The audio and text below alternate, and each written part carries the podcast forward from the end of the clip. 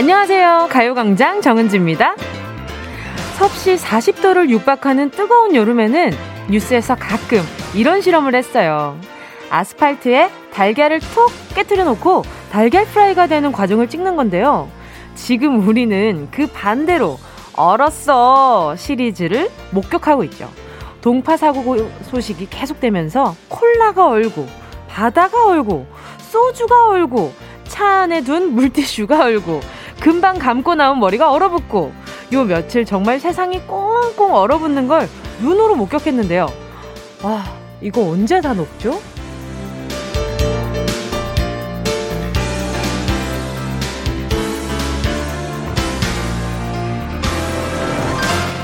하지만 영원히 가는 추위가 있나요? 오늘부터 조금씩 기온이 올라간다는 반가운 예보가 있는데요. 거리의 얼음은 자연스럽게 녹아내리겠지만 차가워진 인간관계는 날씨처럼 어느 날 갑자기 풀리지 않습니다. 끊임없이 노력해야 온도가 유지되고요. 차갑게 식고 얼어붙은 마음은 계속해서 보살펴야 녹아내리기 시작하잖아요. 한파보다 다루기 힘든 게 우리 마음인데요. 날이 추운 만큼 더 뜨겁고 후끈하게 마음을 좀 데피면서 시작하겠습니다. 1월 12일 화요일 정은지의 가요광장 첫 곡입니다. 1월 12일 화요일 정은지의 가요광장 첫 곡으로요. 10cm의 안아줘요 였습니다. 아, 그러니까요. 아직 블랙 아이스, 얇은 빙판들이 많이 깔려 있어서 정말 어, 운전하기도 굉장히 좀 조심스럽고 아직 좀 거리 다니기가 너무 무섭지 않아요, 여러분? 그쵸? 이 따뜻한 그리고 좀 양지는 괜찮거든요. 해가 비치는 양지는 괜찮은데 또 그늘이 져 있는 뭐 건물 때문이라든지 아니면 자주 그늘이 지는 곳은 어 흰 눈이 아직 그대로 있는 것도 참 많더라고요. 그래서 운전하면서도 참 무서운 적이 종종 많은 것 같아요. 그 우리 청취자분들도 예, 길잘 보고 그 블랙 아이스는 그 눈이 녹아서 물이 됐다가 그게 다시 얼음이 되면서 눈에 잘 보이지 않잖아요. 그래서 그래서 더 위험한 거니까 다들 요즘에 이제 돌다리 두드려 본다라는 생각으로 이렇게 조심조심 한 걸음 한 걸음 걸으셨으면 좋겠어요. 이게 잘못 미끄러지면 허리가 너무 아프니까 아유, 이거 너무 위험하더라고요. 그쵸? 어, 최세나 님이요. 두유를 주문했었는데 꽁꽁 얼어서 다 터져서 와서 다 터져서 와서 절반은 버렸어요. 추울 때는 음료 같은 거 주문하면 안 돼요. 유유. 제가 며칠 전에 뉴스를 봤는데 그 뉴스에서 아나운서 아 어, 기자분이, 그 기자분이 그 라면 언 거를 들고 나오셨더라고요. 그리고, 예, 한강이 얼었는지에 대해서 얼은, 얼음 조각을 한강에 던지면서 실험을 하시고요. 그 요즘에 그 얼은 라면 만들기 어떻게 하는지 방법을 알아가지고 실제로 해보시는 분들도 참 많더라고요. 근데, 어, 근데 그게 뭐 예전에 푸드코트 가면 그 음식 설명할 때 앞에 미니어처 같은 거 조금 두시잖아요. 그런 것처럼 정말 똑같이 이렇게 그렇게 중국집 앞에 보면은 사, 면발 설명해 주시려고 이렇게 젓가락을 들어 놓잖아요. 그 느낌으로 얼더라고요. 그게 너무 신기하더라고요. 아, 이 어른 날씨 때문에. 맞아. 그리고, 맞아. 바지가 그대로 얼잖아요. 베란다에다가. 바지를 이렇게, 이렇게 이렇게 집게로 해놓고 조금 지나면 그 바지가 마치 좀 고, 곧 걸을 것처럼 굉장히 생동감 있게 변하잖아요. 그것도 참 무섭던데, 저는. 데스노트님은요, 빨래도 널기 전에 얼어버리더라고요. 어제부터 꽁꽁 얼었던 밖에 얼음도 조금씩 녹고 있더라고요. 오늘은 봄날이에요. 웃음 웃음. 맞아요. 요즘에 추우니까 그 빨래도 엄청 빨리 얼고, 그쵸? 794님도 저는 어제 남자 사람에게 시원하게 뻥 차여서 더 추워요. 손이 시렵고 옆구리 시리고 저는 연애의 봄날이 왔으면 소원이 없겠어요. 남자친구는 아니었고 고백했는데 잘 안 됐나 보다. 그쵸? 인연이 아닌가 봐요. 뭐 또 나중에 되면 또 더 좋은 사람 나타나가지고 어, 나랑 만나줄래? 라고 얘기하는 사람이 나타날 수 있는 거잖아요. 인생 모르는 겁니다. 794님, 어, 모르는 겁니다. 아, 뭔가 794까지만 있으니까, 아, 뭔가 좀 아쉽다. 7942까지 있으면 뭔가 정감 있을 것 같은 느낌이랄까? 친구 사이. 1106님은요, 저는 연애세포가 얼어붙어 버렸나 봐요. 저 좋다는 사람 있었는데 귀찮아요. 왜 이럴까요? 잠깐만, 794님, 1106님이랑 혹시 좀 아는 사이 아니에요? 그쵸? 어, 1106님 혹시 어제, 어, 여자 사람 친구가 고백했나? 아니면 남자 사람 친구가 고백했나? 어, 궁금한데? 이 둘의 상관관계가 궁금한데? 박종옥님은요, 저도 베란다에 놔둔 양파랑 감자가 다 얼어서 돌멩이처럼 되어 못 먹게 되었어요. 저랑 울 댕댕이가 제일 좋아하는 감자인데 너무 속상해요. 유유. 그쵸. 이게 농작물은 얼면 먹기가 좀 힘들어지죠. 그쵸? 그 다시 녹여서 먹으면은 맛이 많이 변할까요? 오, 궁금한데? 저도, 어, 예전에 엄마가 얼었던 거는 어떻게 해야 된다라는 말씀 하셨는데 그 기억이 안 나네?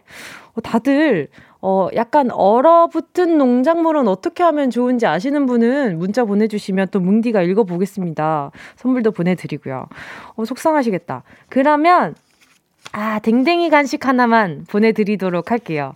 어, 제가 종옥님 간식은 못 챙겨드리지만 댕댕이 간식은 챙겨드릴 수 있을 것 같아요.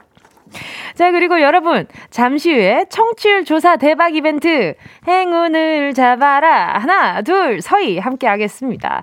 아, 어제 한우 세트 나갔어요. 한우. 그거 뭐 한우라면 말 다 있잖아요. 얼마나 마블링이 좋고 불, 뭐 이렇게 얼마나 기름지고 맛있습니까? 오늘도 마찬가지입니다. 가요광장 스탭들이 고사리 손으로 만든 7개의 숫자판에 여러분 제 SNS 팔로우 하셨으면 다 보셨을 거예요. 이게 다 먹고 남은 초콜릿 통을 이용해서 재활용을 해가지고 이 얼마나 알뜰살뜰합니까? 제가 청조사 끝나고 청취율이 올랐다. 그러면 여기에다가 고급 색종이를 좀 발라드릴 예정입니다. 재활용은 좋은 거니까요. 자, 150만원 상당의 사이클 머신과 백화점 상품권 10만원권, 깨끗한 공기, 맑은 마음, 공기청정기, 온 가족이 푸짐하게 구워 드실 수 있는 1등급 한우 안심. 어제 하나 나갔거든요. 오늘도 있어요. 별다방 커피를 한 달 내내 가뿐한 마음으로 드실 수 있는 쿠폰 30장. 치킨이 한 마리, 두 마리, 세 마리, 네 마리, 다섯 마리, 여섯 마리, 일곱 마리, 여덟 마리, 여덟 마리! 여덟 마리면 얼마야? 한 달 내내 먹을 수 있겠다. 아닌가? 일주일 동안 먹을 수 있나? 자, 여덟 마리 한 번에 가고요. 그리고 고급 헤어 매직기까지 뭘 뽑든 대박 행운 기다리고 있거든요. 이런 선물, 아, 이런 기회 나 혼자만 알지 마시고요. 주변에 소문 좀 많이 내주시고요. 선물로 유혹하는 거 맞습니다. 자, 재미난 방송과 함께 만들어나기 위해서 여러분 친구 불러주시고요. 뭐 친지 가족 다 좋습니다. 불러주세요. 오늘의 주인공은 누가 될지 궁금해하면서 말머리에 행운 적어서 보내주신 문자 기다리겠습니다. 사용과 신청곡도 환영이고요. 샵 #8910 짧은 건 50원, 긴 건 100원, 콩감 IK 얼마요? 누군가 얘기했겠지. 무료입니다. 아, 공짜예요. 자, 정은지의 가요광장 광고 듣고 다시 만날게요. 매일 낮 12시 가요광장 식구들에게 특급 행운이 쏟아집니다. 정은지의 가요광장 신년 특집 행운을 잡아라. 하나, 둘, three. 1등급 한우 공기청정기 치킨 8마리 백화점 상품권 헤어 클리닉 매직기 그리고 150만원 상당의 사이클 머신까지 매일 낮 12시부터 2시까지 KBS 쿨 FM 정은지의 가요광장에서 다 가져가세요.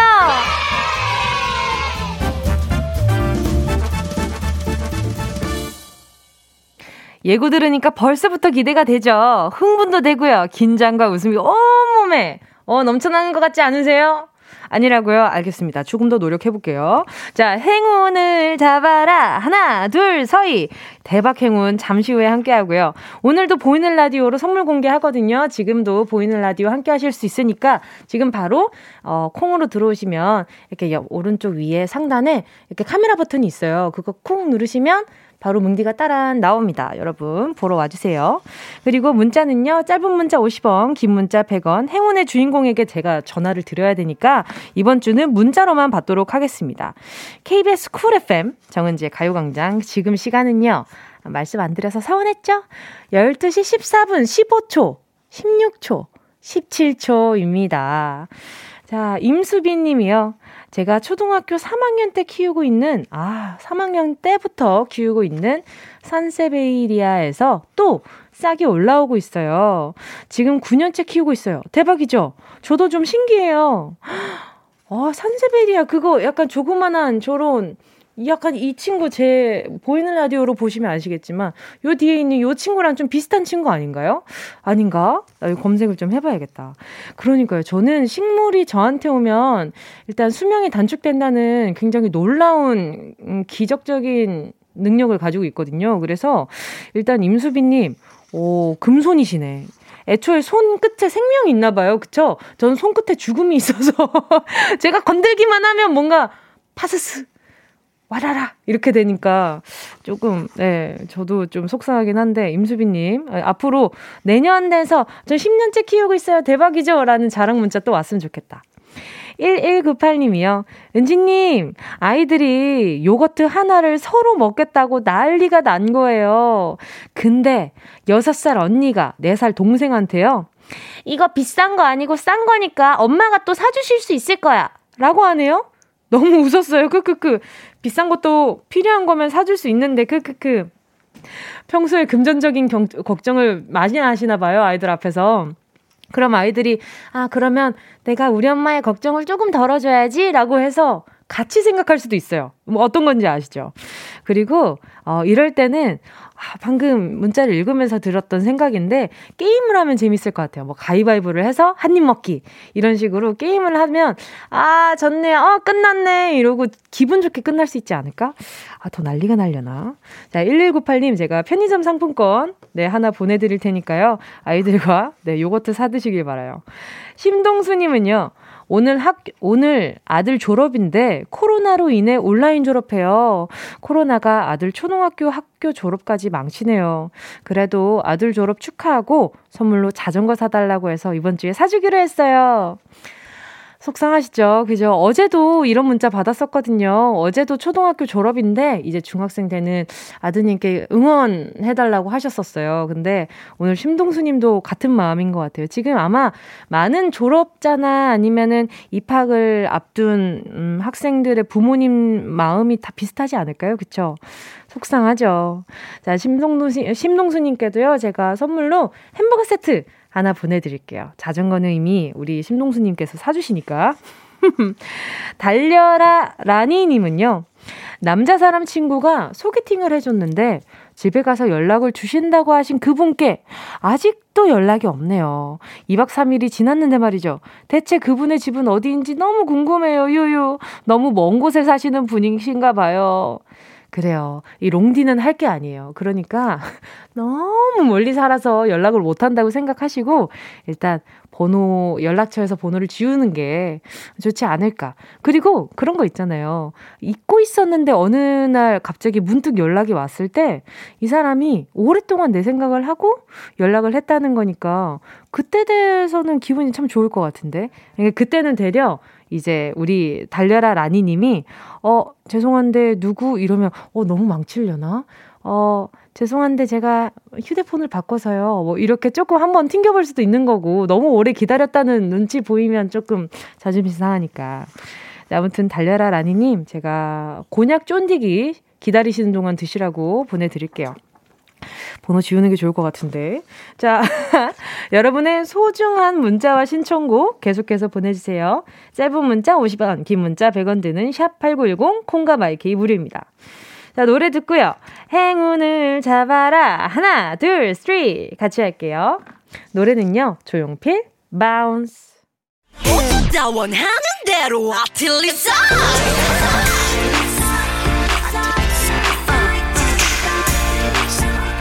가요광장 가족들의 일상에 신나는 행운이 깃들길 바랍니다. 럭키핑크 정은동이의 special 행운을 잡아라 하나 둘 three 일곱 개 숫자 중에 뭘 골라도 꽝이 없습니다. 예쁘네 옆에 또 예쁘네 예쁘네 또 예쁘네 또 예쁘네 이런 느낌으로 좋은 선물 옆에 더 좋은 선물이 옹기종기 들어있거든요. 자 지금 여러분 지금 들리시죠 지금 재활용의 좋은 기운. 자, 이 깡통 안에 있는 7개의 숫자 누가 뽑아보실지 자, 주인공을 바로 만나볼 텐데요. 자, 문자 먼저 볼게요. 9266님이요. 아, 10년 넘게 일하던 업종을 코로나로 인해 그만두고 새로운 일을 시작하게 되었습니다. 새로운 목표를 잡아야 하는데 행운 좀 주세요. 이렇게 문자 보내주셨거든요. 바로 전화 연결해 볼게요. 여보세요? 네, 여보세요? 안녕하세요? 네, 안녕하세요. 반갑습니다. 자기소개 좀 부탁드릴게요. 네, 저는 경기도 용인에 거주하고 있는 최장대입니다. 반갑습니다. 원래 네. 어, 하시던 일이 어떤 일이셨나요? 저는 원래 이제 이탈리안 레스토랑에서 네. 그 이제 좀 셰프로 일을 하고 있었는데요. 네네네. 네. 어, 근데 코로나로 인해서 가게를 닫게 되신 건가요? 네. 아, 그러면 새로운 일은 어떤 일을 찾으신 건가요? 지금은 이제 정, 정육업에서 일하고 있어요. 아, 정육업을 하고 계시구나. 네. 어쨌든 이제 요리 베이스가 되는 직종을 다시 찾으신 거네요. 그죠? 그죠. 하하. 셰프는 몇 년 정도 하셨, 하신 거예요? 제가 스무 살 때부터 이제 이쪽 일을 시작했으니까요. 네. 근데 뭐 이제 중간에 뭐 유학도 갔다 오고 뭐, 뭐 여러 군, 뭐 뉴질랜드 스타니 뭐니 그런 데서 다 일을 했는데도 뭐 네. 결론 결국은 이제 지금은 다들 레스토랑이 어렵잖아요. 그렇죠. 그래가지고 지금 다 이제 그만두고 이제 뭐 음. 사실 뭐 다시 이제 레스토랑으로 취직하려고 그래도 지금 당장은 다들 그쵸 그쵸 이제 음. 모임 금지다 뭐다 해갖고 음. 이제 일을 못 하잖아요. 아 그쵸. 네. 근데 그게 레스토랑에도 적용이 됐었나요? 그럼요. 어. 이게 이제 식당 자체에서도 이제 5인 이상 아. 모임 금지니까요. 그쵸, 그쵸. 네. 아, 그 테이블에 거리를 두고 5인 이하로 받아야 되는 거죠? 그쵸. 아무리 아. 그래도 이제, 근데 레스토랑 같은 경우에는 이제 뭐 두 명이서 오는 경우도 있지만은 이제 여러 명. 그렇죠, 맞아요. 네. 네. 그리고 또 식당은 9시 이후에는 테이크아웃만 되는데 또 이탈리안 음식이 네. 또 나오자마자 그 따뜻한 음식으로 먹는 그 맛이 있잖아요. 그렇죠. 아, 그럼 정말 속상하실 것 같은데 그럼 지금 정육업을 하신 지는 얼마나 되신 거예요? 구, 저번에 3단계 되고 나서 이제 9월 달부터 시작을 했으니까. 네네. 이제 한 4개월인지 5개월인지 됐네요. 음, 그러면 정육업을 좀 이렇게 하시다가, 네. 어, 좀 시간이 돼서 코로나가 나아지면 다시 셰프로 복귀하실 건가, 복귀하실 건가요? 잠시만요. 네. 네. 아, 근데 제가 어떻게 될지는 좀 정확하게 모르겠어요. 음, 아, 좀 마음이 많이 지치셨나 보다, 그죠? 네, 아무래도 좀 많이 힘들어가지고. 그러니까요. 올해 준비도 하고 배우기도 네. 하셨는데 그렇게 또 어, 업종을 바 직종을 바꾼다는 것 자체가 네. 네. 쉬운 결정은 아니었을 것 같아요. 근데 정육업으로 네. 가신 이유가 좀 궁금하긴 한데 말이죠. 네. 어, 이, 아, 행운을 또 뽑아야 될 시간이 다가와가지고요. 네. 자, 바로 행운을 뽑아보도록 하겠습니다. 네. 일단, 네, 새로운 목표를 잡는 데 있어서 좋은 기운 드리려고 지금, 네, 네. 7개의 행운 있거든요. 네. 자, 7개의 숫자 중에 하나만 골라주세요. 자, 하나 고르셨을까요? 1번이요. 고르셨다면, 최장배님, 행운을 잡아라. 하나, 둘, 서희. 1번이요. 1번이요. 자, 보도록 네. 하겠습니다. 자, 1번. 1번 어제는 왜 안 펼쳐지지? 자. 네. 와, 운동 좋아하세요? 아니요. 어, 안 좋아하세요? 네. 150만 원 상당의 사이클 머신 축하드립니다. 어, 감사합니다. 아, 저 요즘 사이클 머신 보고 있었는데 아, 너무 부러운데요? 네. 네, 자, 아유, 감사합니다. 이걸로 네, 네. 꼭 운동하셔가지고 네, 네, 그, 몸좀 몸 좋아지시길 바랄게요. 네. 운동 안 좋아하신다 그러니까 뭐라고 네. 말씀드릴 게 없네요. 좋아할 것 같아요. 아 그래요? 아참 네. 다행이네요. 알겠습니다. 네, 네 오늘 네. 노래는요 페퍼톤스의 행운을 빌어요고요. 오늘 만나서 반가웠습니다. 네, 반갑습니다. 네, 감사합니다. 감사합니다. Yeah, I love you, baby. No, 없이 또 지나칠 뻔한 소중한 이야기. 너란 영혼의 비타민. No 즐거운 에너지. 참 재미있는 guarantee. man 맘대로 멜로디로 엄지짓게 elevate 이 사인은 잡힌 반가움. 하나의 oasis. 채워져 한가득. 이리와 모두 지금 당장 let me hit you. I know I love you, baby. 정은지의 가요광장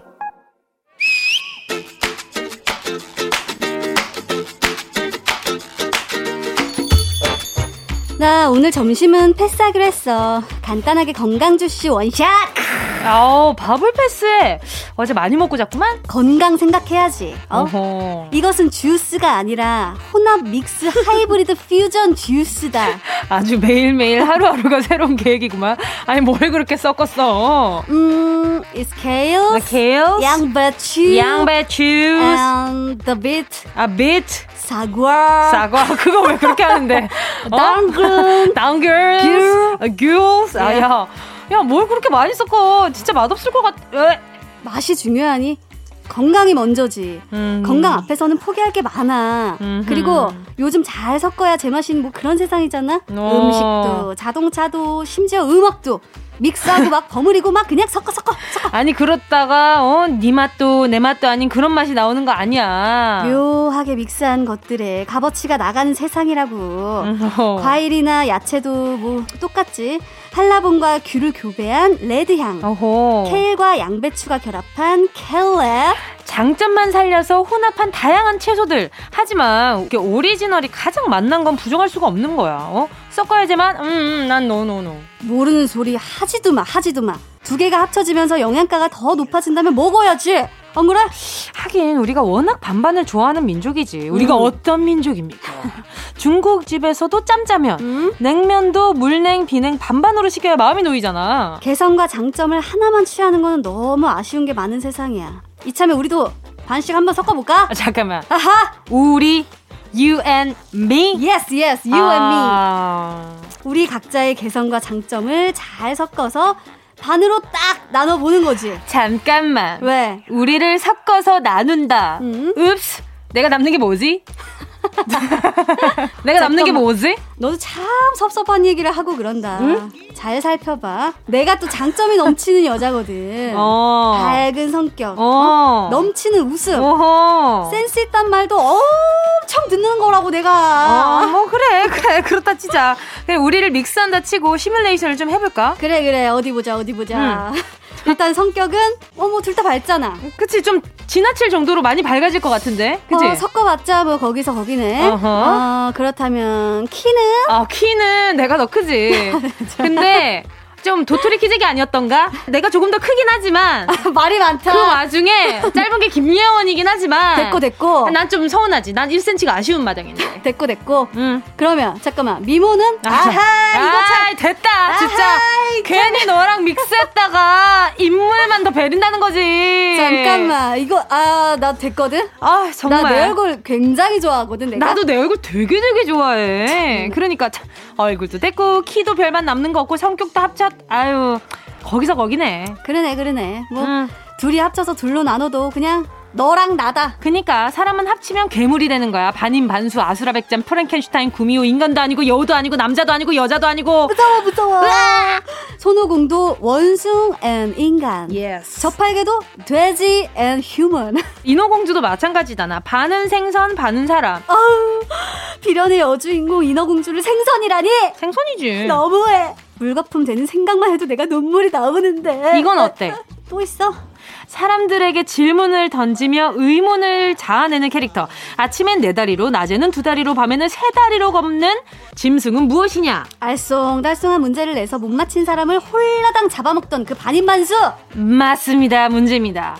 고대 오리엔트 신화에 나오는 괴물로 사자의 몸에 사람의 머리를 가진 이 괴물은 지나가는 사람에게 퀴즈를 내고 못 맞히면 잡아먹었다고 하죠. 이 괴물은 무엇일까요? 1번 스핑크스 2번 스마트폰 3번 물개 어? 엉, 엉, 엉, 엉. 정답을 아시는 분은요 문자 번호 샵 8910으로 바로 문자 보내 주세요 짧은 건 50원 긴 건 100원 무료인 것은 콩과 마이케입니다 예원 씨와 함께한 런치의 여왕 퀴즈에 이어진 노래는요. 아, 제가 정말 좋아하는 그룹이죠. 에이핑크의 1도 없어 였습니다. 자, 오늘 런치의 여왕 사자 몸에 인간의 머리를 하고 지나가는 나그네에게 골치 아픈 문제를 냈던 반인 반수. 정답은요. 두구두구두구두구. 1번 스핑크스 였습니다. 저는 처음에 이 스핑크스 퀴즈를 보고 조금 어, 이게 문화 충격? 어, 이런, 전 초등학교 때인가 유치원 때인가 이걸 봤었거든요, 이야기를. 근데 보고, 아니, 이런 생각을 할 수가 있단 말이야? 어떻게 지팡이도 다리라고 생각을 할 수가 있지? 와, 진짜, 뭐, 창의력이 대단하다. 이게 아기 때 그런 생각이 들었던 거예요. 그래서, 아, 그래, 그래, 그 지팡이가 그렇게, 어, 그렇게 다리로서 인식을, 그림자로 봤을 때는 그럴 수도 있겠고, 막 이러면서 혼자서 엄청난 상상을 했었는데, 아, 오랜만에 이렇게 또 퀴즈의 여왕에서, 아, 런치의 여왕에서 우리 청취자분들에게 요 얘기를 하니까 좋더라고요. 자, 문자 볼게요. 0075님이요. 1번 스핑크스입니다. 딸이랑 같이 라디오 들으며 문제 풀어보네요. 그쵸. 라디오가 또 요런 재미가 있어요. 그리고 또 특히나 라디오 중에 정은지의 가요광장이 요런 재미가 있다. 아이들과 함께 듣기 좋은 그런 라디오가 아닌가. 주찬영님은요, 1번 스핑크스. 이집트의 스핑크스. 살면서 한번 보고 싶어요. 피라미드랑 여행 갈 날까지 열심히 돈 벌어야죠. 그. 그러니까요. 저는 나중에 정말 그 전 세계 여행 꼭 한번 해보고 싶어요. 그럼 너무 그럼 보는 눈도 넓어지고 마음도 넓어질 것 같은 기분이랄까요? 근데 다시 돌아오면 다시 옹졸해지긴 하지만 보고 있는 그 순간만큼은 마음이 엄청 넓어질 것 같지 않아요, 여러분? 자, 그리고 또 8233님이요. 정답은 스핑크스입니다. 청주 애청자입니다. 일하면서 크게 즐겁게 잘 듣고 있어요. 아, 청주면 그 저희 그 에이핑크 리더 언니 고향이잖아요. 또 이렇게 또 지연 뭘로 이렇게 한번 엮어본다. 자, 또 2398님은요. 1번 스핑크스 아이 무서워 무서워라잉. 그리고 조은아님은 1번 스핑크스 친구 소개로 듣습니다. 두 분 만담하시는 건 너무 재밌네요. 크크크크. 그쵸? 아, 이렇게. 예원 언니는 어, 한참 자주 만나다가 이렇게 런치왕으로 오랜만에 좋아한 거였거든요. 근데 아, 이렇게 티키타카가 좋을 거라고 상상을 못 했는데 너무 좋더라고요. 고향 친구 만나는 느낌이랄까? 매일매일 함께 하고 있으니까 조은아님 자주 놀러 와주시고요. 그 친구 찐친이네. 그쵸? 괜찮은 친구인 것 같아요. 자, 소개한 분들 포함해서 10분께 모바일 햄버거 세트 쿠폰 보내드릴게요. 거봐요, 조은아님. 지금 제가 이렇게, 어, 친구 덕분에 지금 모바일 햄버거 세트 쿠폰 가져가잖아요. 얼마나 좋은 친구예요. 그러니까 조은아님도 다른 분들께 좋은 친구가 좀 돼주시길 바라요. 자, 가요광장 홈페이지 오늘자 선곡표에 당첨되신 분들 올려놓을 거니까요. 방송 끝나고 당첨 확인해보시고 바로 정보도 남겨주세요. 자, 그러면 여러분, 저는 이 노래 들을 때마다 심장 쫄깃쫄깃해요. 여러분은 안 그래요? 운동 쇼핑 시작할게요.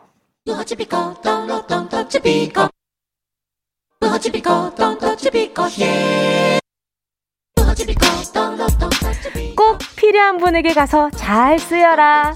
선물을 분양하는 마음으로 함께 합니다. 운동 쇼핑. 자, 갖고 싶은 분들 손 들어주시고요. 오늘 준비된 상품. 풋케어 비누입니다. 말 못할 신발 속 풋 사정. 없다고 말 못하실 거예요.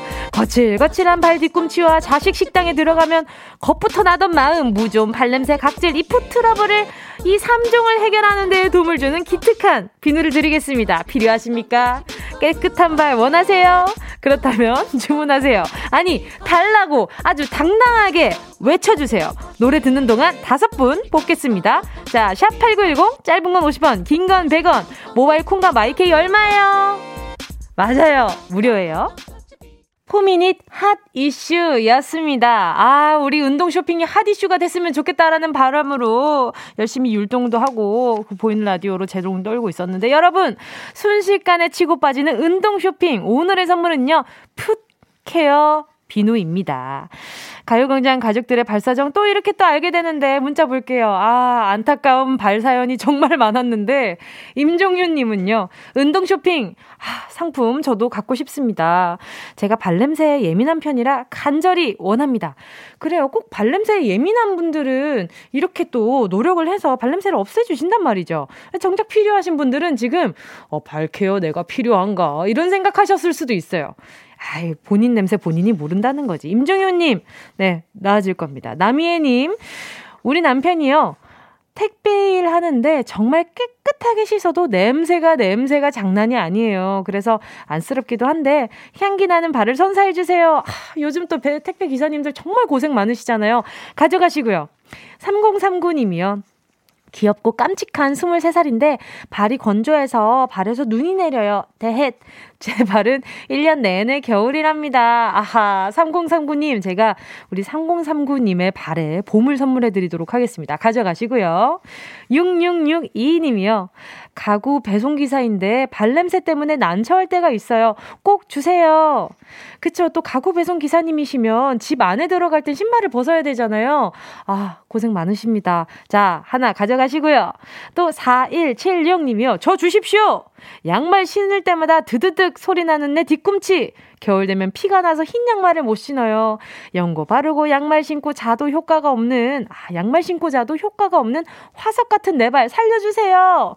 반갑습니다. 저도 화석이 된 지 오래됐는데요. 제가 어, 자고 일어날 때 어, 손으로 이불을 걷지 않고 발꿈치로 이불을 걷고 있다는 점. 아니, 진짜, 여러분, 그 느낌 아시죠? 발, 이불이 발끝에 걸려요. 그리고 이불을 제낄 수가 있어요. 여러분, 어떤 느낌인지 아시는 분들은 아실 겁니다. 아, 저는 저는 그러고 있어요. 그래서 요즘 겨울 되니까 너무 힘들어서. 자, 밖에서 그만 털털하라고 하십니다. 자, 그러면 자중하도록 하겠습니다. 자, 지금 소개한 다섯 분 뽑아서 가요광장 오늘자 선곡표에 명단 올려놓을게요. 축하드리고요. 자, 노래 듣도록 하겠습니다. 제 발은 닥터피 씨가 정말 좋아할 거예요. 자, 노래는요, 0318님의 신청곡이에요. 강승윤, 본능적으로. 어디야 지금 뭐해? 나랑 라디오 들으러 갈래? 나른한 점심에 잠깐이면 돼. 하던 일 잠시 멈추고 열두 시에 나와 같이 들을래 정은지의 가요광장 KBS 쿨 FM 정은지의 가요광장 화요일 3, 4부 에, 해보고 싶은 거 다 해보려고 만든 오늘 코너가 기다리고 있는데요. 아직 3, 4부는 아닙니다. 2부 끝자락이고요. 자, 0221님이요. 아, 제가 이 문자 보고 웃음이 터졌는데, 딸한테 전화가 왔어요.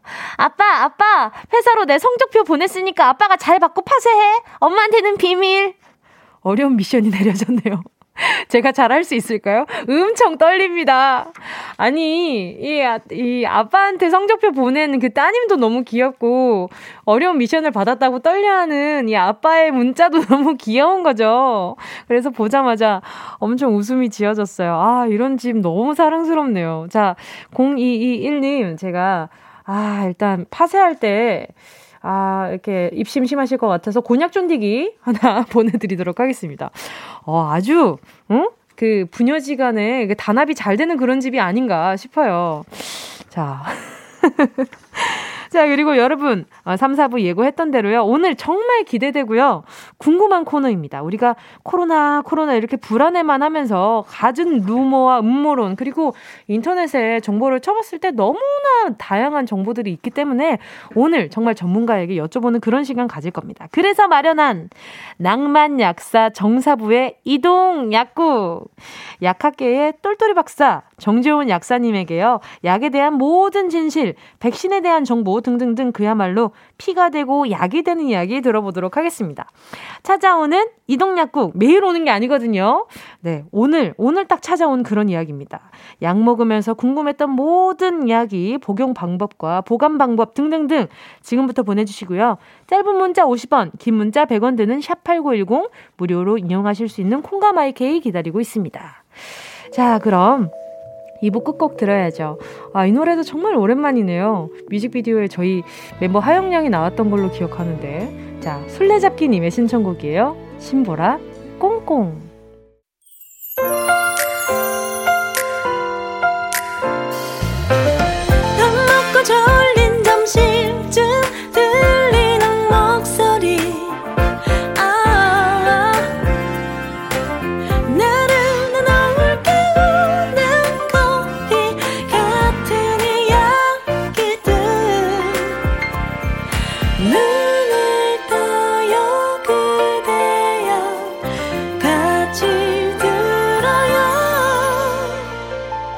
정은지의 가요광장. KBS 쿨 FM 정은지의 가요광장 3부 첫 곡으로요. 이선화님의 신청곡이었습니다. 박효신 눈의 꽃 신청합니다. 지금 눈이 살펴시 내려요. 눈이 내려앉은 나뭇가지가 예뻐요. 어지 또 벌써 눈이 내리는 곳이 있나 봐요. 오늘 서울 경기를 비롯한 곳곳에 눈 예보가 있는데요. 지난번처럼 큰 눈은 아니라고 하지만 그래도 지난번 내린 눈이 아직 다 녹지 않았으니까 눈길 조심하시고요. 운전도 다 조심하시길 바랍니다. 아, 그리고 또 오랜만에 또 눈에 꽃 너무 좋네요. 자, 여러분, 에, 계속해서 듣고 싶은 노래, 신청곡들도 보내주셔도 좋고요. 매주 달라지는 화요일, 오늘의 코너 기다리고 있습니다. 이번 주는 엘리트 훈남, 약사 정지훈 약사님과 약에 대한 모든 궁금증을 탈탈탈탈 털어보는 낭만 약사 정사부의 이동 약국 개장되거든요. 광고 듣고요. 약사님과 함께 돌아올게요. 이 라디오 듣기나 깜짝마요 18910 대목원 50원 긴건 100원이고요? 잠기 위에. 무릎을 베고 누워서 KBS KBS 같이 들어볼까요? 가요광장. 정은지의 가요광장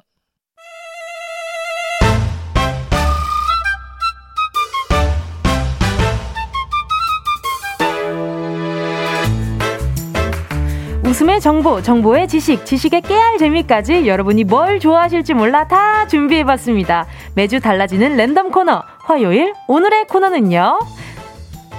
오늘의 코너는요. 제가 얘기하는 거였군요. 네. 아, 네. 오늘의 코너는 낭만약사 정사부의 아, 죄송합니다. 이동약국. 네.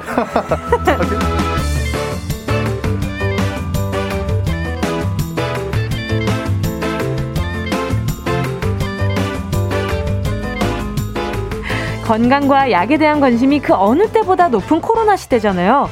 쏟아지는 궁금증을 풀기 위해 정사부님이 출동했습니다. 정은지의 가요광장에서요. 오늘 딱 하루만 낭만약사 정사부의 이동약국을 운영해주실 뇌주름마저 훈훈한 정재훈 약사님 어서 오세요. 안녕하세요. 아, 이 시간에 출연을 처음 하니까 지금 네. 긴장해가지고 계속 실수만 하는데. 아유 아니에요 아니에요. 이게 일단은 이제 점점 긴장이 다 풀리실 때쯤에 아, 네. 방송이 끝날 거거든요. 아 네. 정신 바짝 차리셔야 됩니다. 알겠습니다.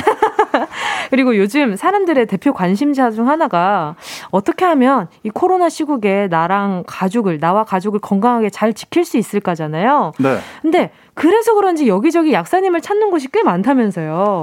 또 아, 라디오도 아, 네. 고정 출연 중이시고요. 아, 네. 저 저기 김태훈의 프리베이. 아침에 어. 이제 저기 7시부터 9시까지 하는 프로그램이거든요. 엄청 부지런하신 것 같아요. 그럼. 아, 그것 때문에 일주일에 하루 굉장히 일찍 일어납니다. 그렇죠. 그럼 몇 네. 시쯤 일어나시는 거예요? 그날은 아침에 무조건 6시에 일어나야 돼요. 아, 네. 그럼 매번 이렇게 깔끔하게 이렇게 정돈된 모습으로 항상 이렇게 라디오를 출연하시는 건가요? 네. 그 네, 좀 신경 쓰죠. 아니 지금 나오시자마자 보이는 라디오, 라디오니까 아, 그쵸. 신경 안쓸 수가 없어요. 나오시자마자 훈남, 네. 훈남이라는 이런 막 훈남이란 단어들이 엄청 많이 올라갔었거든요. 그래서 보면서 아 이렇게 이래서 이렇게 정지훈 네. 약사님, 약사님 하는가, 김태훈 약사님, 약사님 하나보다 이렇게 어? 아, 김태훈 씨는 진행자고요. 김태훈님, 아 김태훈이래. 네, 죄송합니다. 아유, 저도 긴장이 되나 봐요. 떨려가지고. 아니 근데 이렇게 또 여러모로 네. 바쁘게 지내고 계시잖아요. 네. 근데 어, 약국 운영을 하고 계시다고 들었는데 잘 되고 있나요? 아, 네. 약국에는 저 말고도 또 약사님들이 두 분 근무하시니까요. 네, 들어가면서. 네. 아, 지금 작가님이 네. 정재훈 약사님이라고 정정해서 다시 보내주고 계시네요. 죄송합니다. 그리고 씨가 훨씬 유명하긴 하죠. 아, 아니에요. 저한테는 오늘만큼은 정지훈 약사님이 더 유명한 걸로 네 머릿속에 딱 입력하도록 하겠습니다. 요즘 최고의 이슈하면 역시 코로나 백신이잖아요. 네. 그리고 바로 어제 2월부터 전 국민 무료 백신 접종을 실시하겠다는 발표가 있었다고 해요. 네. 이게 백신과 치료제의 구분을 두고 사람들이 많이 이야기를 나누더라고요. 어떻게 네. 다른 건가요? 치료제는 이제 걸리고 나가지고 어떻게 하면 증상을 완화를 하고 네. 그다음에 어, 어떻게 하면은 좀 이제 중증으로 가는 걸 막을 수 있고 이제 음. 이런 것들이 치료제인 거고요. 네. 백신은 예방을 하기 위한 거죠. 음. 그러니까 지금은 치료제보다는 백신이 훨씬 더 중요합니다. 아, 네. 그렇죠. 일단 아직 어, 코로나에 걸리지 않은 분들이 훨씬 많긴 하니까요. 그죠? 네. 그렇기도 하고 치료제라는 게 네. 정말 효과적인 치료제가 개발돼서 나오는 데는 시간이 상당히 오래 걸릴 거예요. 음. 그러니까 지금 이제 치료제가 뭐 이게 효과가 있다, 뭐 저게 효과가 있다 하는 것들이 음. 그렇게 강력한 효과를 가진 거는 아직까지 없어요. 그렇죠. 네. 많은 분들이 아 도대체 언제쯤 나오냐라고 네. 이제 아무 아직 지식이 많지 않은 분들은 이 기간에 대해서도 좀 막막해 하시는 분들도 많아요. 네. 막 예상하실 때는 아 언제쯤이면은 이런 치료제나 백신이 조금 더 네. 치료제는 개발이 아예 안 되고 끝날 수도 있어요. 왜냐하면 백신이 네. 이제 빠르게 보급이 돼가지고 음. 백신을 맞아서 네네. 이제 집단 면역이라는 게 형성이 되면 아, 사실은 그쵸. 치료제가 필요 없죠. 아, 네. 그렇죠. 네. 지금 감기처럼 그런 말씀을 하신 건가요? 혹시? 어, 그러니까 이제 이거는 감기를 일으키는 코로나 바이러스랑은 완전히 다른 종류죠. 그렇죠. 예. 그래서 어, 근데 사실 우리가 생각해보면 감기도 치료약이 없긴 하잖아요. 그러니까요. 네, 네. 네. 그래서 음. 이게 이제 뭐 걸렸을 때 모든 분들이 다 똑같이 음. 증상의 그 심한 정도가 같은 건 아니지만 그쵸. 굉장히 치사적이긴 한데 네. 만약에 백신으로 이제 예방이 된다고 한다면 치료제를 굳이 개발을 할 필요가 음, 없죠. 네.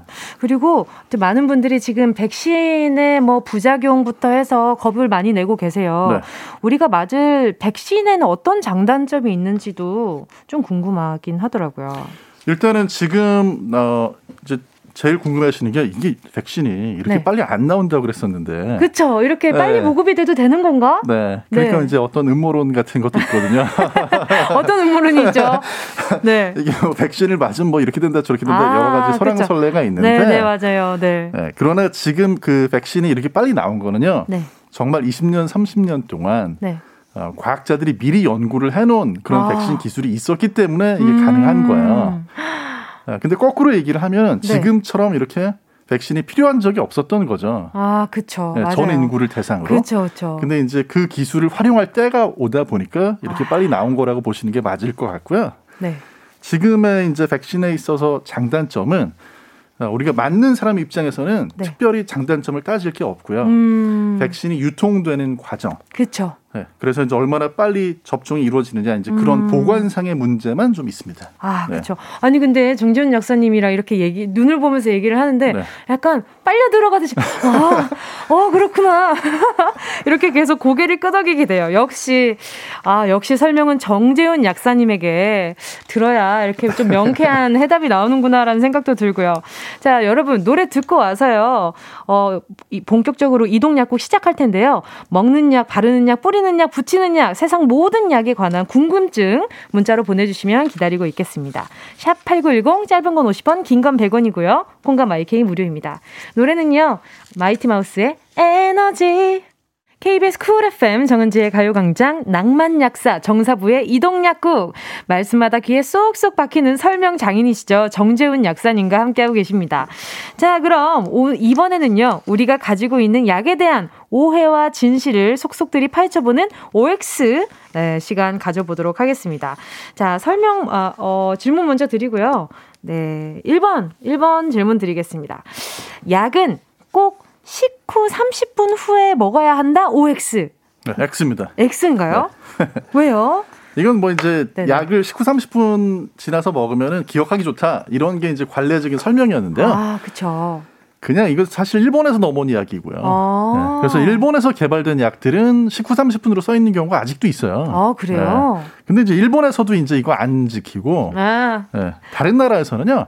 식전이냐 식후냐 그쵸? 이게 있는 거죠. 네, 네, 그걸 네, 여쭤보고 싶었어요. 그거 30분 이렇게 재가지고 드실 필요 없어요. 음, 그럼 식전과 네. 식후가 나눠져 있는 거는 반드시 지켜서 먹는 게 좋다는 말씀이신 네, 거죠? 식전일 때는 시간을 지켜주셔야 돼요. 아. 식전일 때는 식전 30분이나 1시간이 좋고요. 네. 식후일 때는 뭐 그냥 바로 드시거나 30분 음. 안에만 드시면 됩니다. 30분 안에만요? 네 네. 오, 왜 30분 지나고 먹어서는 그것도 괜찮나요? 이제 모든 약이 다 그런 건 아닌데요. 약에 따라서는 이런 경우가 있어요. 예를 들어서 밥 먹고 나서 한 1 시간 반, 2시간이 지났는데 네. 배는 아직 부르니까 약 네. 먹어도 되겠지 하고 먹었다가 속에 부담이 되는 경우가 있거든요. 아. 그래서 음식이 좀 약을 희석을 해주라고. 음. 네, 그래서 식사하고 나서 바로 또는 30분 안에 드시는 게 제일 좋아요. 어, 그렇다고 네. 했는데 여러분 또 이렇게 또 유용한 1번 문제 지나가고요. 자, 두 번째 질문은요. 물 아닌 커피, 우유, 주스와 약을 먹으면 효과가 없다. OX. 효과 있어요. 효과가 있나요? 네, 효과 있는데. 오, 네. 근데 안 된다는 말은 왜 그런 건가요? 그러니까 이제 이런 것 같아요. 이제 약에 대한 거를 네. 지금은 이제 뭐 저도 그렇고 다른 뭐 젊은 멋진 약사님들이 나오셔가지고 막 여기서 네. 얘기하고 저기서 얘기하고 그쵸. 유튜브에도 나오고 맞아요. 하잖아요. 네. 근데 옛날에는 약에 대한 거를 서로 이렇게 얘기할 기회가 별로 없으니까 맞아요. 그냥 엄격하게만 알려주는 거예요. 아, 네. 이건 또 꼭 꼭 지켜줘야 돼. 그렇죠. 라고 얘기를 하는데 네. 그러면 어, 효과가 조금 달라진다라는 얘기도 아니라는 말씀이죠. 아니요, 그게 맞긴 맞아요. 맞긴 근데 맞아요. 모든 약이 그런 건 아니에요. 음... 그러니까 이제 약이라는 거는 사실 네. 어떻게 생각하셔야 되냐면 굉장히 좀 양마다 다 다르고 그쵸. 양마다 그걸 좀 세심하게 주의사항을 지켜주시면은 되는데 이제 그거를 그런 걸 알고 싶지가 않았던 거예요 옛날에는 아~ 그러니까 그냥 다 섞어가지고 그냥 아~ 안돼 이렇게 했던 건데 그렇죠 네. 커피 같은 경우는 일단 뜨거우니까 안 되는 건 있어요 네. 아~ 알약을 삼킬 때 뜨거우면 빨리 물을 못 삼키니까. 그럼 아이스 아메리카노는 괜찮나요? 아이스 아메리카노도 차가우니까 빨리 삼키지 못하면은 어렵지만 음. 그 빨리 삼킬 수 있는 분들은 뭐 큰 문제는 없는데요. 오. 근데 이제 커피하고 약하고 안 된다는 건 네. 일부 약의 경우에 아. 카페인이 들어 있는 경우에는 이제 카페인 과잉, 손 떨리고 할 수 있거든요. 아. 또는 이제 카페인 때문에 약이 흡수가 안 되는 경우도 있긴 있어요. 오. 그래서 일부 약은 커피, 우유, 주스 이런 게 안 되는데 그런 걸 참고하려면 네. 그러면 그 애초에 처방을 받을 때 약사님께 여쭤봐야 되나요? 그렇죠. 아하. 네. 생각보다 약사님들이 친절한 분들이 많거든요. 그럼요. 네. 그래서 물어보시면 네. 잘 마음 따스운 약사님들 제가 참 많이 만나봤거든요. 오늘 제일 마음 따스운 약사님 만난 것 같고요. 자 그리고 또 3번 문제는요. 혈압약, 두통약, 피부과약 이렇게 종류가 다른 약을 한꺼번에 먹어도 된다? O, X. 이것도 사실 그때그때 달라요. 음. 근데 이제 이런 경우는 있어요. 예를 들어서 혈압약을 드시는 분들이 그쵸. 두통약 중에서 소염진 통제를 음. 드셨는데 그것 네. 때문에 혈압이 좀 높아지는 경우는 있거든요. 아. 네, 그래서 주의가 필요한 경우는 있는데 네. 이게 사실 조금 복잡합니다. 그래서 음. 어떤 약은 충돌해서 같이 드시면 안 되는 경우가 있지만 네. 사실은 대부분의 경우에는 음. 뭐 같은 시간에 드신다고 문제가 생기는 경우가 많지는 않아요. 음. 근데 혹시 모르니까. 혹시 모르니까. 네. 체크해 보시는 게 좋죠. 맞아요. 네. 저는 이렇게 약에 대한 질문이 많은 사람이 결국에는 똑똑한 것 같아요. 그렇지 않아요? 네. 약사님에게 물어보고 복용을 하는 게 제일 올바른 거잖아요. 그럼요. 그럼요. 자, 많이 물어보고 복용을 해주시길 바라고요. 자, 아, 4번은 이는 저도 알 것 같은데. 술 마시고 중간에 약을 먹어도 된다? 오, X. 하나, 둘, 셋.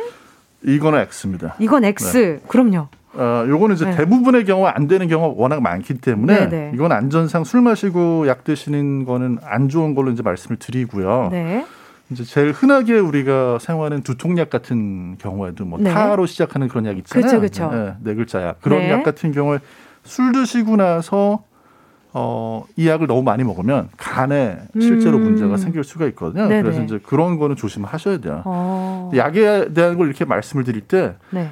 그런 일이 한 번 있었다고 큰 일이 나는 건 아닌데 음. 전체 뭐 예를 들어서 대한민국 전체로 치면 그런 네. 일들이 1년에도 네. 몇백 건씩 벌어지거든요. 어, 저는 예전에 네. 제가 어, 감기약을 먹었다는 걸 생각을 못 하고 네. 제가 회식을 한 번 한 적이 있었어요. 아. 근데 그걸 먹고 약간 구역이 올라오더라고요. 약간 구역질이 네. 나더라고요. 네. 그래서 좀 고생을 했었거든요. 아. 아 맞아 내가 감기약을 먹었었지.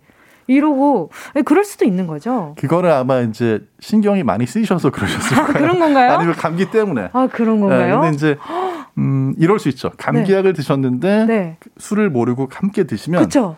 졸리죠. 아, 아 그런 거예요? 저는 네. 구역질이 나더라고요. 그래서 아. 어 이게 그래서 그런 건가 이랬는데 어 마술은 많이 안 먹었는데 에, 에, 넘어가도록 하겠습니다. 자 다섯 번째 문제는요. 숙취해 소제를 먹고 술을 마시면 안 취한다? OX. 오, 아, 요즘에는 숙취 해소제라고 해서 알약 뭐 환으로 된 네. 것도 있고 많잖아요. 어떤가요? 일단 어, 정답은 X예요. 와. 정답은 X인데 네. 아, 저는 이건 진짜 플라시보 효과가 있는 것 같아요. 왜냐하면 아. 이제 제가 약사니까 그쵸. 어디 술자리 갈때 네. 저한테 꼭 숙취 해소제 가지고 와 해가지고 제가 가져가는 경우가 있거든요. 네네. 네. 네.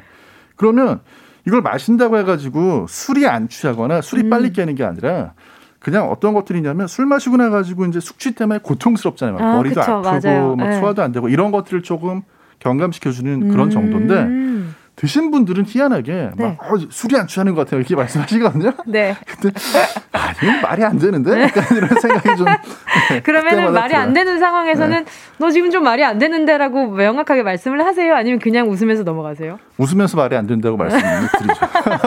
아니 보니까 웃음이 많으신 것 같아요, 그렇죠? 자, 그러면 일단 숙취 해소제가 술 마시기 전에 먹는 게 효과가 좋아요? 아니면 먹는 후에 그런 게 더 경감이 되나요? 사실은 먹다가 중간에 마시는 게 제일 낫죠. 아 먹다가 네, 네. 중간에 마시는 네, 게요? 네, 먹다가 중간에. 네. 얼마나 중간에 먹어야 되는지가 너무 궁금한데. 근데 이제 일단 네. 먼저 정리해드릴 거는 숙취해소제 중에서 술을 마시는 주량을 늘려줄 수 있는 숙취해소제는 없고요. 아, 그렇죠. 그래서 네네네, 그렇죠. 뭐 숙취해소제 마셨으니까 술 더 마셔도 된다 이렇게 생각하시면 안 되고. 네. 숙취해소제 같은 경우에 이제 드시다가 중간에 그 다음에 어 다 마시고 나서 바로 이제 알코올이 분해가 되고 있을 때 대사되고 있을 때 아. 이때 마셔주는 게 아무래도 조금 더 그럼 네, 좀더 아낀다면은 두 캔 정도 챙겨주는 게 좋겠네요. 그런 경우도 있죠. 그렇죠. 네. 이렇게 중간에 마시고 끝나고 네. 나서 집 가기 전에 한 캔 더 마셔. 네. 어, 그러면 간에 부담은 안 되나요? 그런 것들이 사실 약인 경우도 있긴 한데요. 네. 대부분의 경우는 그냥 식품이나 또는 음... 건강기능식품이기 때문에 뭐 두 개 드신다고 해서 큰 일은 안. 알겠습니다. 오, 오늘 술에 대한 질문 나오자마자 제가 눈이 반짝거리는 거 여러분 혹시 보셨을지 모르겠네요. 자, 여섯 번째 질문. 어, 빠르게 여쭤봐야겠다. 유통기한이 지난 약은 절대 먹으면 안 된다? O, X. 네, 이거는 안 돼요. 아. 네, 안 되는데 이제 네. 뭐좀 슬픈 얘기지만 약사들은 가끔 이 사용 기한이 지난 약을 먹는 경우도 있거든요. 버리기 아까워서. 아, 진짜요? 왜요? 반품이 안 되면 너무 버리기 아까우니까 아, 네, 그런 경우가 생길 때가 있는데요. 약간 셰프의 마음 같은 느낌이랄까 지금. 네. 뭐 예를 들어서 네. 사용 기한이 하루 이틀 지났다고 해서 약이 네. 값이 어떻게 되지는 않거든요. 그렇죠, 그렇죠. 그렇지만 약은 유통 기한이 아니고요. 뒤에 잘 보시면 사용 기한이라고 아. 적혀 있어요. 그래서 그게 지나갔는데 이걸 복용을 했을 때는 네. 문제가 생겨도 책임을 물을 수가 없어요. 아. 네. 그렇죠. 명시를 해놨으니까. 네, 사용 기한이니까. 그래서 아. 그런 거는 안 좋죠. 네. 네. 여러분 유통기한 지난 약은 절대 드시면 안 된다고 네 약사님께서 말씀해 주셨고요. 계속해서 여러분 이 시간 너무 유용하지 유용하지 않아요? 4부에서 계속 이어가 나갈 테니까요. 기다려 주세요.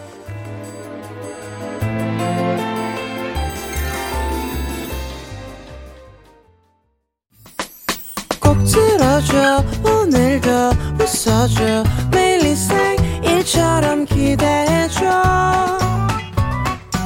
기분 좋게 힘나게 해줄게. 잊지 말고 내일 또 들러줘. 또 어딜 가게 오늘만 기다렸단 말이야. 정은지의 가요광장 KBS 쿨 FM 정은지의 가요광장 매우, 매주 화요일 새롭게 달라지는 랜덤 코너.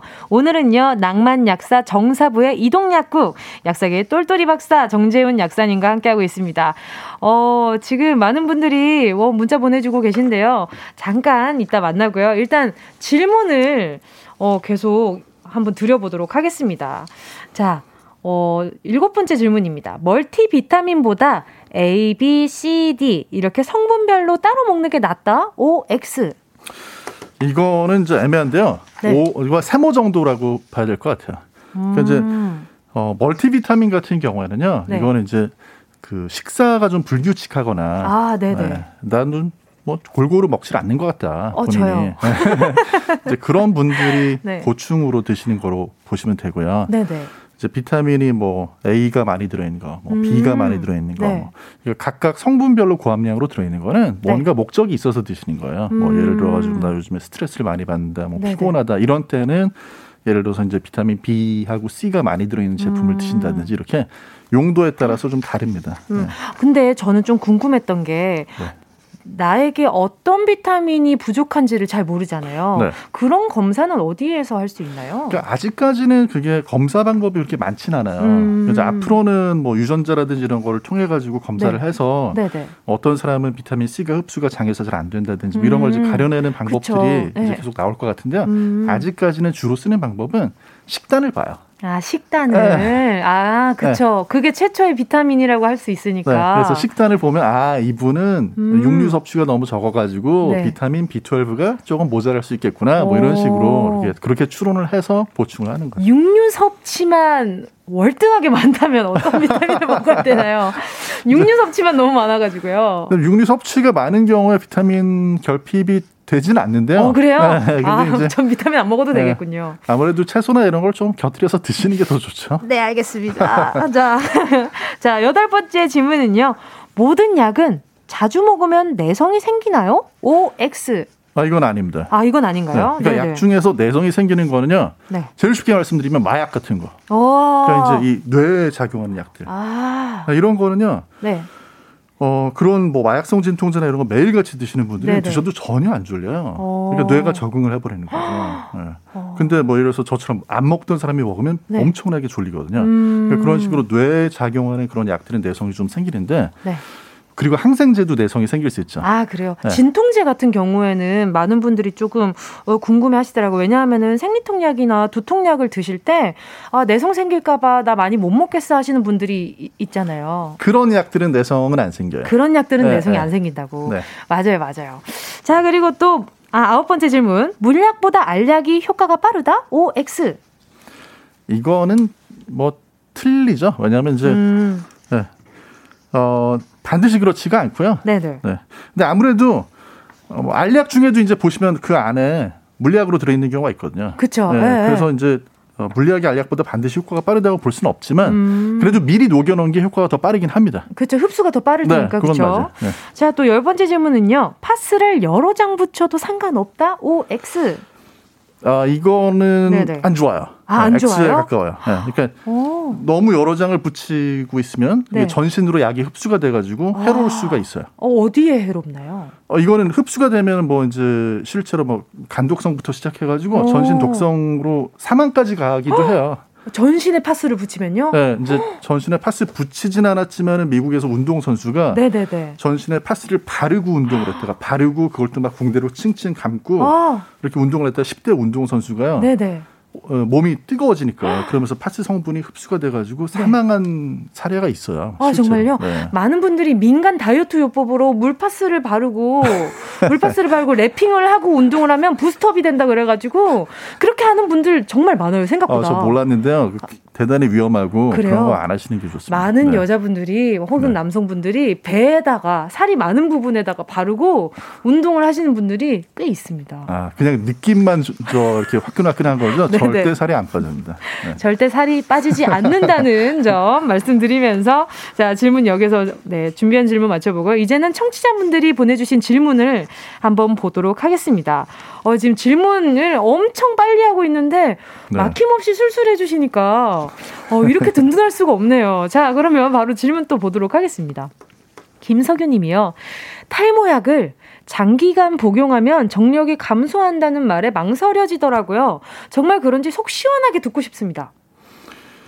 어, 이게 되게 애매합니다. 그러니까 음. 어떤 연구는 결과를 보면 약간 이제 남성 성기능에 영향이 있다, 뭐 이런 연구 결과가 있는데, 네네. 어, 이걸 이제 복용하는 분들이 또 이걸 가지고 뭐 5년 이렇게 연구를 하거든요. 네네네. 그러면 나이가 들면서 네. 또 자동적으로 아. 어떤 그런 남성의 어 이제 성기능 같은 게 감소를 하니까 네네. 약을 복용하는 분들이나 복용하지 음. 않는 분들이나 또 큰 차이가 없어요. 아 그래요? 네. 근데 이제 이걸 말씀드리고 싶어요. 요즘에는 정력하고 관련된 무슨 뭐 남성의 성기능 이런 게 관련된 거는 약이 많이 있는데, 네네. 네. 탈모는 네. 이게 진행이 되고 나면 네. 빠진 머리를 다시 복구를 할 수 없거든요. 그렇죠. 네. 그렇죠. 네. 그래서 네. 어, 너무 결단이 늦게 되시면은 그때는 이거 둘다 안 돼요. 두 마리 네. 토끼를 다 놓칠 수 있다라고 네. 말씀을 해주셨고요. 자 김석규님 속 시원하게 탈모약 드시길 바라겠습니다. 또 4794님은요. 아기들은 약 먹이기가 쉽지 않은데 분유나 이유식에 섞어서 줘도 되나요? 혹시 약효가 떨어질까요? 대부분의 경우에 아기들한테 먹이는 약은요, 사실 네. 분유나 이유식에 섞어도 되도록 만들어져 있어요. 아, 그래요? 네. 그래서 뭐 이거는 그 개별 약마다 차이가 있을 수 있으니까 네네. 네. 약국의 약사님들하고 음. 상담하시는 게 좋긴 하지만 음. 대개의 경우에는 뭐 약효 떨어지거나 그런 문제는 없습니다. 아 열이 네. 가해졌을 네. 땐 파괴되는거나 그런 성분들은 그 약사님께 여쭤보아야 알 수 있는 거죠. 아 근데 이제 분유하고 이유식을 이렇게 뭐 끓일 때 거기다 넣거나 하면 안 그쵸, 되겠죠. 그쵸. 이제 네. 그러나 아. 분유나 이유식 아기가 먹을 때는 이제 그게 온도가 음. 뜨겁거나 하지 않으니까 그쵸, 거기 그쵸. 타가지고 주는 건 좋은 방법입니다. 그러면 애초에 뜨거울 때가 아니라 다 완성된 제품 안에 섞어서 드시는 게 좋겠네요. 그렇죠. 네네. 네. 따또 8675님이요. 우리 아빠는 제가 어디가 좀만 아프 조금만 아프다고 하면 호랭이 연고를 바르라고 하시는데 네. 호랭이 연고가 효과가 있나요? 여기저기 다 발라도 될 만큼? 어, 효과가 있긴 있는데요. 오. 어떤 효과냐면요. 네네. 이거를 이제 전문 용어로 반대 자극제 이러는데 아, 쉽게 네. 설명드리면 이런 거예요. 이거 아프잖아요. 네네. 아픈데 이걸 바르면 네. 바른 그 호랑이 연고 자체가 자극을 주니까 아. 그 자극 때문에 원래 네. 있었던 통증을 몸에서 잊어버리는 거예요. 아. 네. 약간 이런 거랑 비슷하죠. 막 시끄럽고 아. 복잡하고 이런 데 있으면 머리 아프던 게 네. 그런 거 신경 쓰느라고 네. 잊어먹게 되는 경우가 생기거든요. 아, 그렇죠, 그렇죠. 네, 마찬가지로 이걸 음. 바르면 그 약의 자극 때문에. 약의 자극 때문에. 네. 어, 그렇다고 합니다. 8675님, 일단 아버지가 어, 뭔가 지식이 있으셔서 이렇게 발라주신 것 같아요. 이렇게 반대작용. 반대 작용이 맞나요? 네, 반대 자극이죠. 자극, 네. 반대 자극 생각하셔서 발라주신 거니까 그냥 발라주시면 발라주시는 대로 있으세요. 아버지 마음이라도 상처난데 이런 데는 안 되고. 아 상처난 데는 안 된다고 하십니다. 아버지라도 아버지 마음이라도 편하게 가만히 계셔주시고요. 자 지조의 자연강장제 듣고요. 계속해서 이야기 나눌게요. 지조의 자연강장제였습니다. 노래 제목을 보고요. 정재훈 약사님이 아, 제목이 자연강장제예요? 라고 말씀하시면서 웃어주셨어요. 역시 선곡에 아, 네. 이렇게 힘이 있는 가요광장 함께하고 계시고요. 자, 계속해서 네, 문자 읽어보도록 하겠습니다. 아, 문정혜 님이요. 약국에서 파는 쌍화탕과 편의점에서 파는 쌍화탕이 다른가요? 편의점에서 산, 샀던 쌍화탕은 제가 효과를 못 봤거든요. 기분 탓인지 성분 탓인지 궁금해요. 성분 차이가 좀 있죠. 이제 약국에 파는 쌍화탕 아. 중에도 어떤 오. 거는 음료로 된 것도 있긴 한데요. 네네. 대부분의 경우에 이제 약국에서 파는 거는 일반 의약품으로 돼 있는 거기 때문에 네네. 뭐 감기나 이런 거에 관련해서 약재가 아무래도 더 들어있죠. 아 네. 그래요? 네. 오 성분 차 있는 거 처음 알았어요. 오 네. 문정우님 덕분에 또 이런 지식 알게 됐고요. 또 이주희님은요 친구가 아프면 두통약을 하나를 먹고 5분도 안 돼서 또 먹고 그러는데 그것도 빈속이에요. 괜찮을까요? 친구가 걱정돼서 한번 여쭤봐요. 네, 이 친구분이 이제 어떤 두통약 드셨느냐에 따라 다른데요. 네네. 이제 빈속에 드실 수 있는 뭐 이제 타로 시작하는 두통약 그쵸, 그런 그쵸. 거는 괜찮아요. 빈속에 음, 드셔도. 네네. 근데 5분도 안 돼서 또 먹는 거는 조금 어, 너무 급하죠. 그렇죠. 네. 맞아요. 약을 네. 하나를 먹었으면 그게 녹아서 효과를 나타내는 데까지 최소한 그래도 2, 30분은 기다려 보셔야 되는데. 그렇죠. 5분만 그러려면 처음부터 그냥 두 알을 드시는 게 아, 낫죠. 네. 그렇죠. 그렇죠. 아, 이주희 님 친구분한테 한꺼번에 두 알을 먹던지 아니면 조금 기다렸다 먹는 게 좋을 것 같다라고 말씀해 주시는 게 좋을 것 같아요.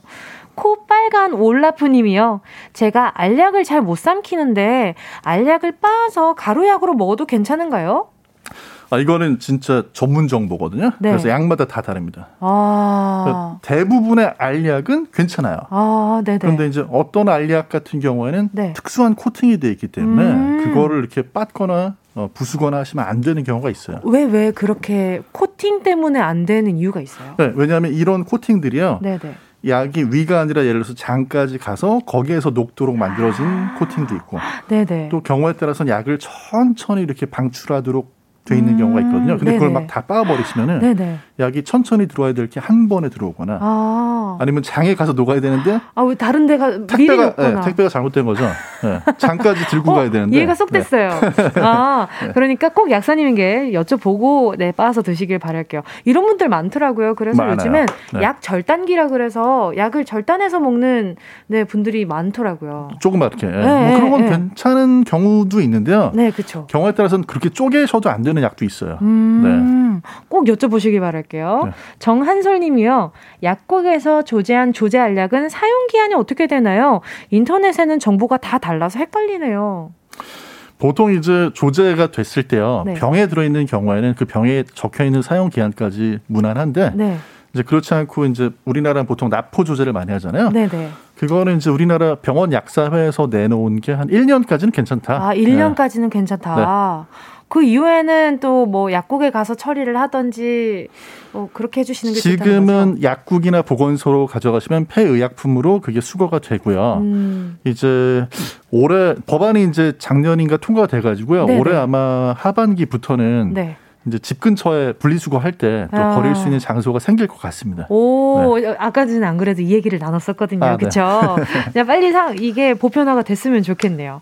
자, 그리고 또요, 이 중에서 혹시, 아, 이건 좀, 어, 좋은 질문이다 하시는 질문이 있으시다면 골라서 읽어주셔도 좋을 것 아, 같아요. 여기 이제 아이들 키 크는 약은 정말 효과가 있나요? 물어보셨는데요. 네네. 그러니까 아주 좋은 질문인데요. 어, 8724님이요. 네. 네. 효과 없, 없다고 보시는 게 맞을 것 같아요. 아, 정말요? 네. 왜냐하면 이게 여러 번 언론에 보도가 됐었는데 아. 약이 아니고 건강기능식품이고요. 음. 이게 이제 이걸 먹은 분 먹은 아이들하고 먹지 네. 않은 아이들하고 3개월 동안에 비교를 해보니까 네. 어, 키가 차이가 얼마나 났냐면 네. 0.3cm인가? 이 정도 아, 차이가 났어요. 그냥 없다고 보면 되겠네요. 네, 왜냐하면 그 정도 차이가 난다고 하면 사실은 그쵸.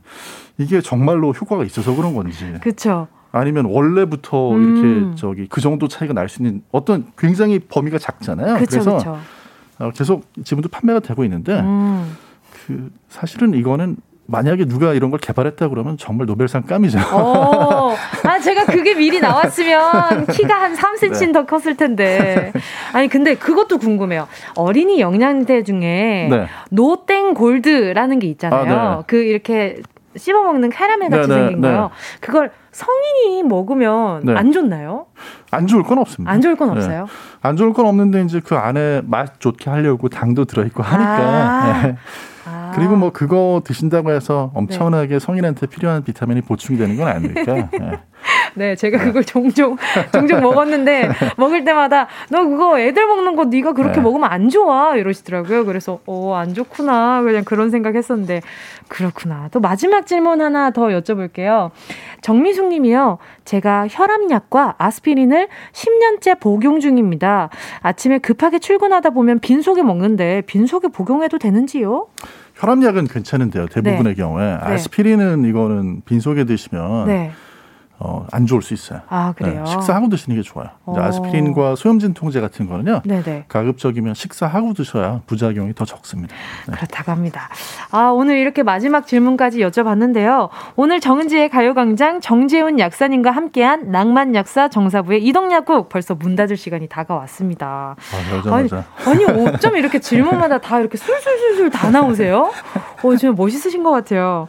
자, 오늘 가요광장 낭만 약사로 함께 해주셨는데 어떠셨나요? 아, 너무 재밌었어요. 재밌었나요? 네. 네. 이왕 개국을 했으니까 좀 네, 다음에 네. 또 기회가 있으면 좋겠습니다. 지금 앞에서 분기별로 좀 나와달라고 지금 간청을 지금 드리고 있습니다. 네. 0229님이요. 정재훈 약사님, 약사인 제가 들어도 정말 재미있네요. 아이고, 혹시 끝자리가 0229인 지인분이 지금 문자를 보내주신 걸까요? 그리고 이저몽님이요. 정말 유익한 시간 너무 좋아요. 약사님 자주 오세요. 아 감사합니다. 네, 4375님도 집에 가는 시간이 정말 유익하네요. 시간 너무 빨리 가요. 아니 저도 지금 DJ가 아니라 오늘 학생으로서 앉아 있는 기분이었어요. 오늘 나와 주셔서 정말 감사드리고요. 분기별로 자주 좀 나와 주셨으면 좋겠습니다. 네, 불러만 주시면. 와 방송에서 거짓말 하시면 안 되는 거 알죠? 네. 자, 청취자 여러분께 피가 되고 살이 되고 뼈가 되는 정보 되길 바라고요. 노래 빅톤의 와라셋 들으면서 약사님과는 인사 나누도록 하겠습니다. 오늘 정말 감사했습니다. 안녕히 가세요. 네, 감사합니다. 감사합니다.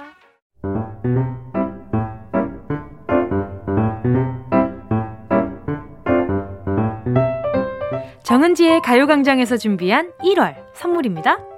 스마트 러닝머신 고고런에서 실내 사이클 주얼리 브랜드 골드팡에서 14K 로지 천연석 팔찌 손상모 케어 전문 아키즈에서 클리닉 고데기 온 가족이 즐거운 웅진 플레이 도시에서 워터파크 and 온천 스파 이용권 전문 약사들이 만든 GM팜에서 어린이 영양제 더 징크디 건강상점에서 눈에 좋은 루테인 비타민 분말, 아시아 대표 프레시버거 브랜드 모스버거에서 버거 세트 시식권, 아름다운 비주얼 아비주에서 뷰티 상품권, 선화동 소머리 해장국에서 매운 실비김치, 파워풀엑스에서 박찬호 크림과 메디핑 세트, 자연을 노래하는 라벨령에서 쇼킹소 풋버전, 주식회사 홍진경에서 다시팩 세트, 편안한 안경 클로떼에서 아이웨어 상품권. 원터치로 간편하게 클리카에서 메이크업 브러쉬 세트. 온 가족 단백질 칼로바이에서 라이프 프로틴. 다이어트 성공 비결 14일 동안에서 기능성 필라테스 웨어. FDA 등록 소독제 올 바이러스에서 살균 소독제. 건강 간식 자연 공유에서 저칼로리 곤약 쫀득이. 피부를 연구합니다. 라피엘랩스에서 수분 크림 세트. 늘 당신의 편. 포슐라에서 초밀도 탄력 크림. 대한민국 양념치킨 처갓집에서 치킨 상품권을 드립니다. 다 가져가세요. 꼭 끼요. 꾹꾹꾹꾹꾹. 1월 12일 화요일 KBS 쿨 FM 정은지의 가요광장 오늘도 함께 해주신 분들 모두 모두 감사드립니다. 오늘 끝곡으로요. 걸 아스피린 들으면서 인사드릴게요. 여러분 우린 내일 12시에 다시 만나요.